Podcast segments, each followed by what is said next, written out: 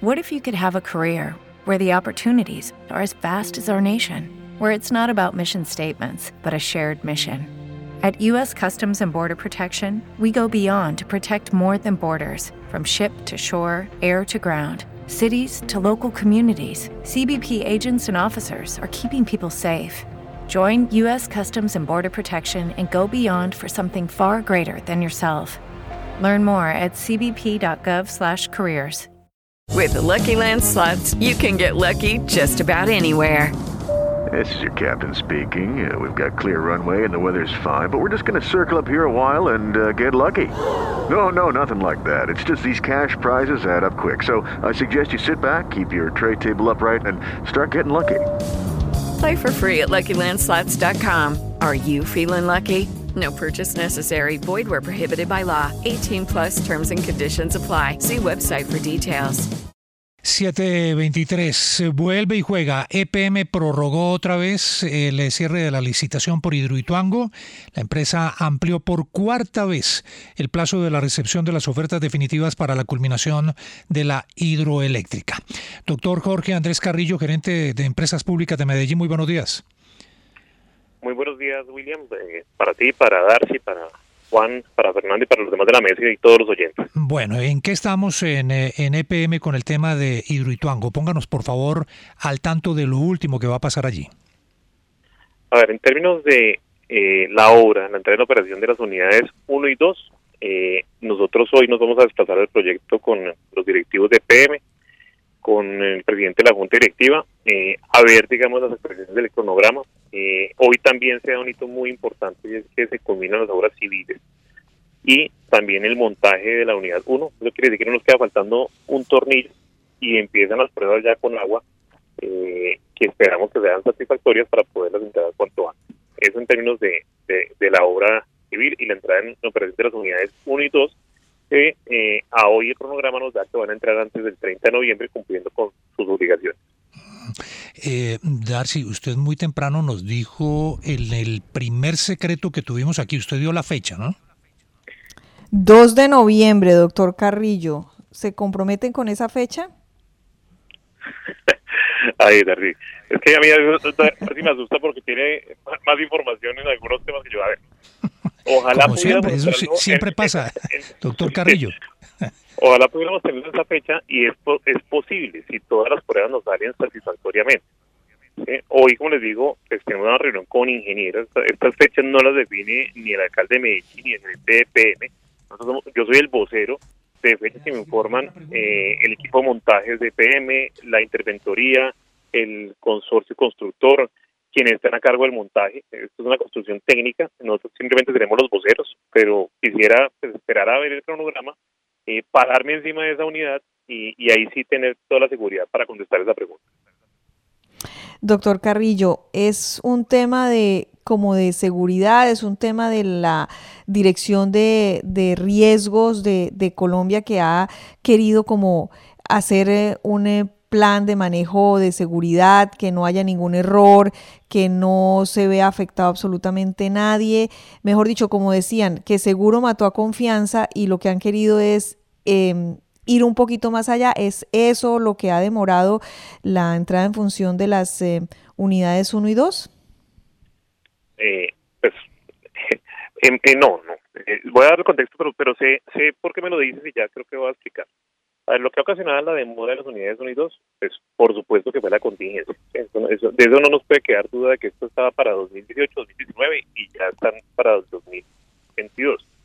Después de que se hicieron los ajustes de cronograma, ¿cuál fue la mayor afectación que tuvimos?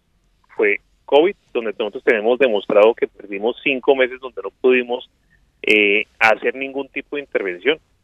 Paro eh, nacional y todos los temas de cadena de suministro. Esos son los temas que nos han demorado, no, es, no son temas de ejecución.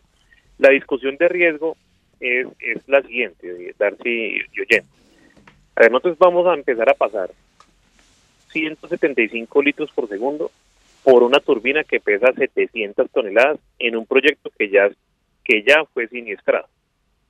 ¿sí? Esa cantidad de agua, para quienes de pronto recuerdan el río Medellín, es 17 veces el río Medellín, pasando por una turbina de generación, 17. ¿Por supuesto que nosotros tenemos absolutamente eh, monitoreado con sensores eh, todo el proyecto y lo que queremos hacer junto con el puesto de mando unificado es mostrarles cómo se va, digamos, a hacer las pruebas para que en conjunto se tome la mejor decisión en cuanto a si se hacen pruebas redundantes, en si se tienen más holguras, para hacer tranquilo a todo el mundo. Nosotros estamos tranquilos, pero como dice Darcy, eh, hay que estar sobre seguro porque no se nos puede olvidar que por estar en una situación similar en el año 2018 fue que ocurrió una contingencia de la magnitud que, que ocurrió. Entonces, ese PMU eh, podría estar programado para la eh, siguiente semana, eh, donde nosotros llevaremos el programa, como digo, estamos a tiempo, pero oh, por supuesto, por supuesto, eh, aceptamos cualquier recomendación que nos den, porque siempre va a ser una premisa proteger todas las vidas, eh, aguas abajo, el ambiente y por supuesto el proyecto. Sí. Señor gerente, lo que pasa es que alrededor de esta decisión, obviamente ustedes tienen un compromiso con la CREG que es iniciar operación el 30 de noviembre, pero está el tema político y en el tema político hay eh, cercanos al alcalde Quintero como el presidente del Consejo y Esteban Restrepo que han dicho que es que esto es una conspiración del consorcio para dificultar la entrega de las obras, cosa que usted ya ha salido a negar. Y además los trinos del alcalde Quintero diciendo que las ratas lo estoy citando, quieren eh, dificultar el proceso en Hidroituango. En, en, lo político, ¿qué es realmente lo que está pasando y esa controversia y esa polémica no retrasa y no termina retrasando el encendimiento de las turbinas? A ver, pues ese, ese no es mi, mi área fuerte.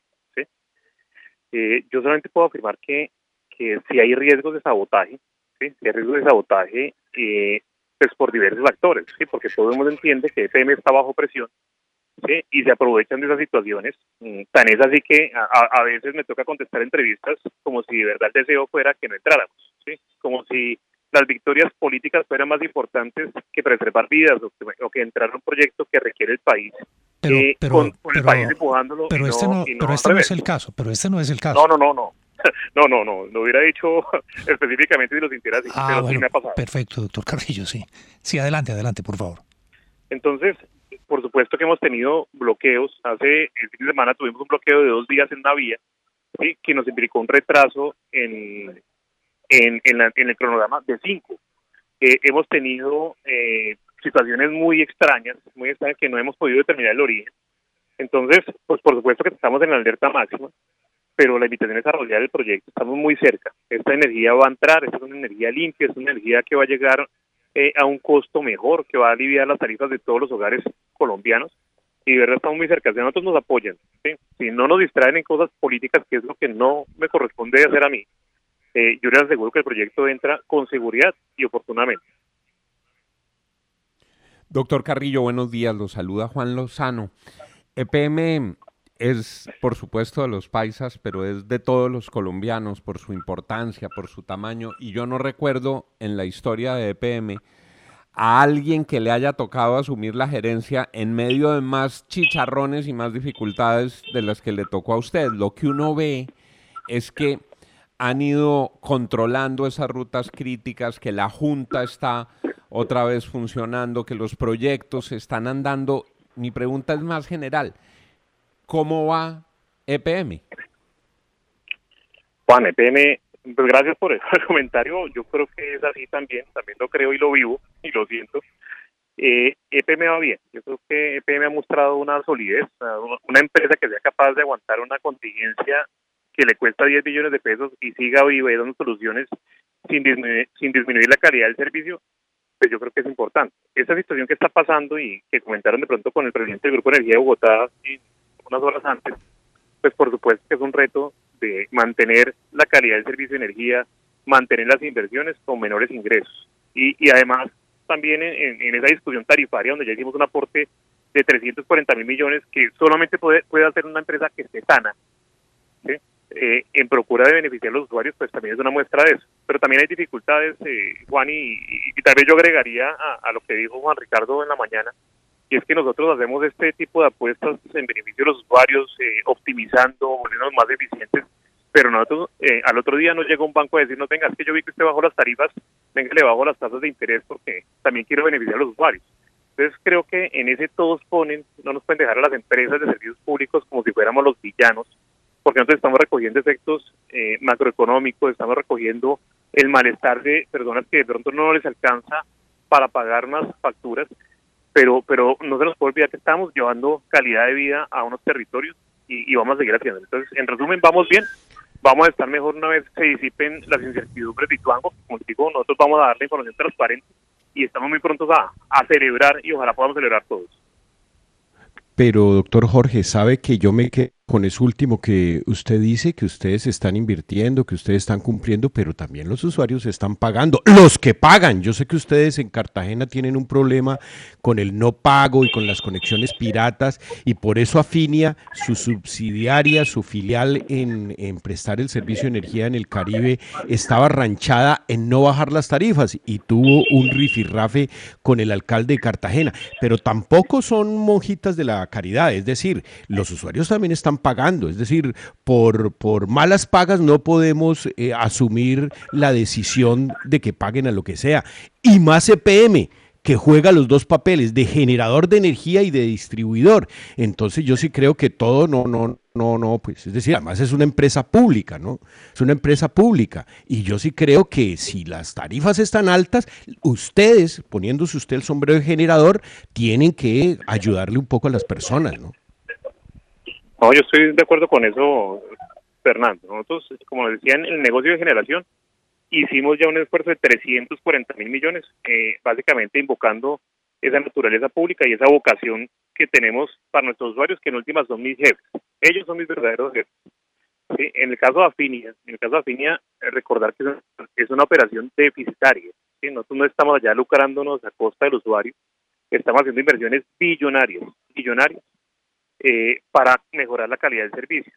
Y lastimosamente nos ha tocado una regulación que nos ha obligado a subir las tarifas eh, sin poder eh, gestionarlas. Nosotros el día sábado de mañana vamos a publicar una reducción tarifaria para los usuarios de Afinia, que básicamente el precio por kilovatio hora estaba en 823 pesos a ubicar en 799. Vamos a romper por primera vez esa tendencia alcista que viene desde hace cerca de dos años y eso lo hace Afinia por el respaldo del grupo EPM. Adicionalmente vamos a hacer una inversión de 150 mil millones de pesos en soluciones individuales solares para las familias más pobres eh, de la costa, para estas familias que podemos llegar a cerca de entre 15 mil y 20 mil. El hecho de que hagamos esa inversión en una casa le indica que su factura se reduce a la mitad. Y esa es la vocación que tiene EPM que va a mantener y que va a reforzar en la medida que podamos. Pues como bien lo dice usted, doctor Carrillo, eh, sus verdaderos jefes son, son los usuarios y ellos están reclamando más consideración en los precios, que no les peguen tan duro en el bolsillo. Doctor Carrillo, muchas gracias, una feliz mañana. Igualmente, a ustedes, muchas gracias.